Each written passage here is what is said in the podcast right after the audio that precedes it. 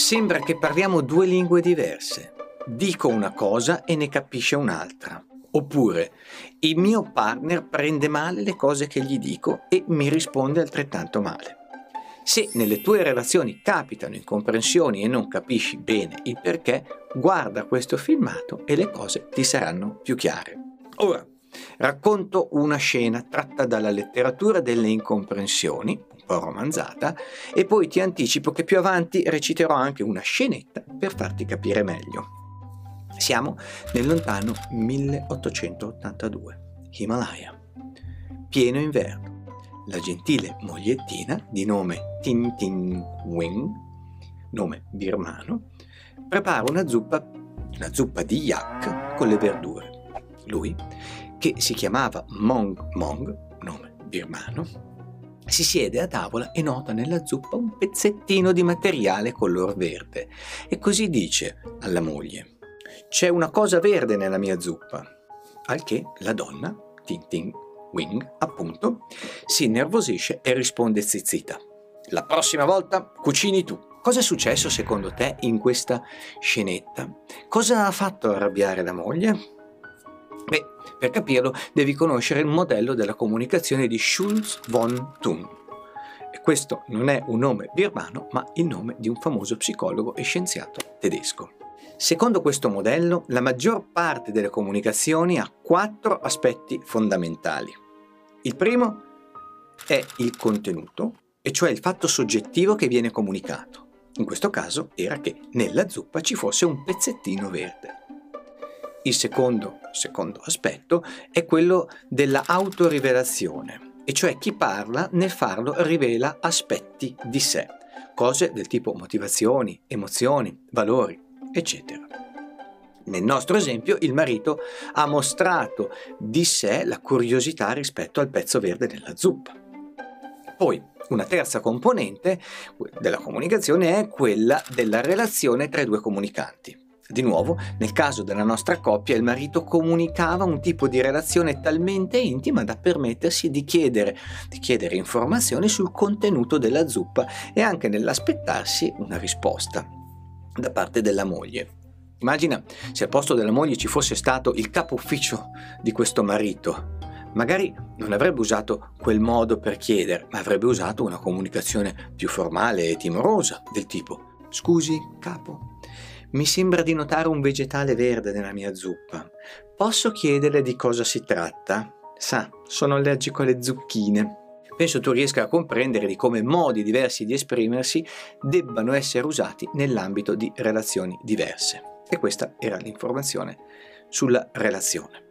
Infine, secondo Schulz, la quarta componente della comunicazione è una richiesta, una domanda, che in questo caso, nel caso del marito che dice c'è una cosa verde nella zuppa, potrebbe essere la richiesta di sapere che cosa fosse.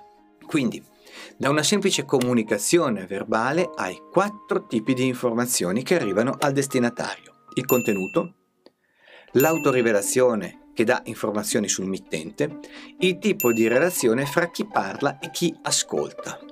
E poi, in ultimo, anche una richiesta, una domanda implicita.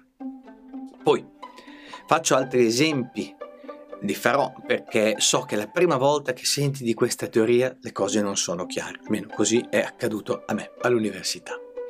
Per ora ti chiedo la pazienza di continuare ad ascoltare.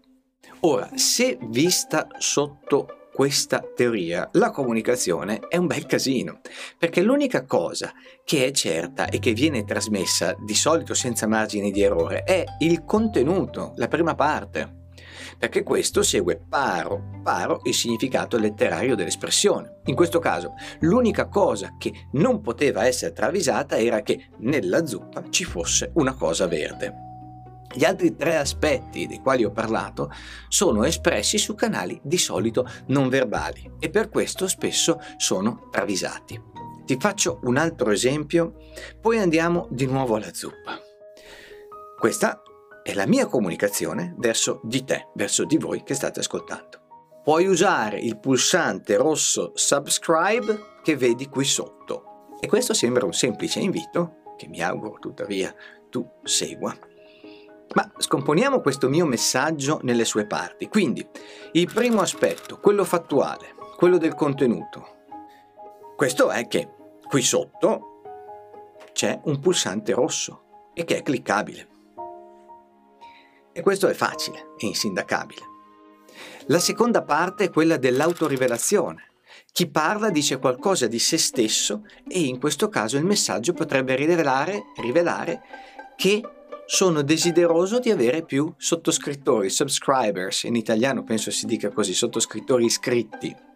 La terza componente prevista da Schulz è quella della relazione, e cioè e la terza componente dice che la comunicazione contiene un'informazione riguardo a quello che io penso della relazione fra me che parlo e te che ascolti.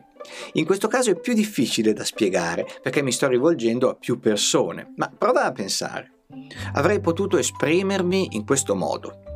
Ecco, adesso clicca sul pulsante velocemente e poi vai a vedere gli altri video e non dimenticare di mettere il like qui e là. Oppure avrei potuto dire per favore, se ti va, se non è troppo di disturbo, potresti cliccare sul pulsante rosso? E da queste due alternative tu puoi vedere la differenza. Nel primo caso, chi parla suppone una relazione di subordinazione da parte di chi ascolta e la modalità, hai sentito, è molto direttiva. Mentre nel secondo caso il parlante, cioè io, suppone una relazione meno subordinata e chiede in modo più delicato e gentile. Ora, ultimo aspetto è quello della richiesta, dell'appello contenuto nella comunicazione. Ed è facile capire come nella frase puoi ehm, usare il pulsante qui sotto subscribe, eh, la richiesta è quella di iscriversi al mio canale YouTube. Ora che è più chiaro quanta roba ci sia in una semplice frase, andiamo a vedere dove sorgono i problemi.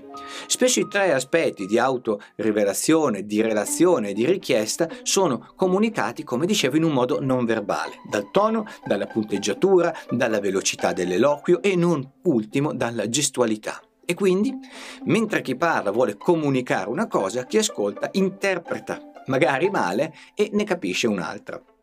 Nell'esempio della minestra, la frase, quello dell'inizio, la frase c'è un pezzo verde nella zuppa esprime magari curiosità come rivelazione di se stessi, del, um, dell'uomo, del marito, ma la mogliettina la prende come questa cosa mi disgusta.